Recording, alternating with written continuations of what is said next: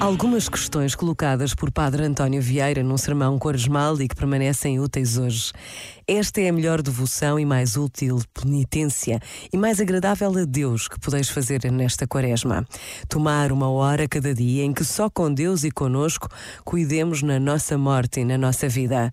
E porque espero da vossa piedade e do vosso juízo que aceitereis este bom conselho, quero acabar deixando-vos quatro pontos de consideração para os quatro quartos desta hora. Primeiro, quanto tenho vivido. Segundo, como vivi. Terceiro, quanto posso viver.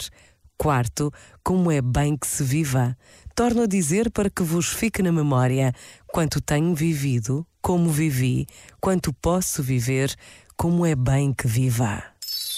Este momento está disponível em podcast no site e na app da RGF.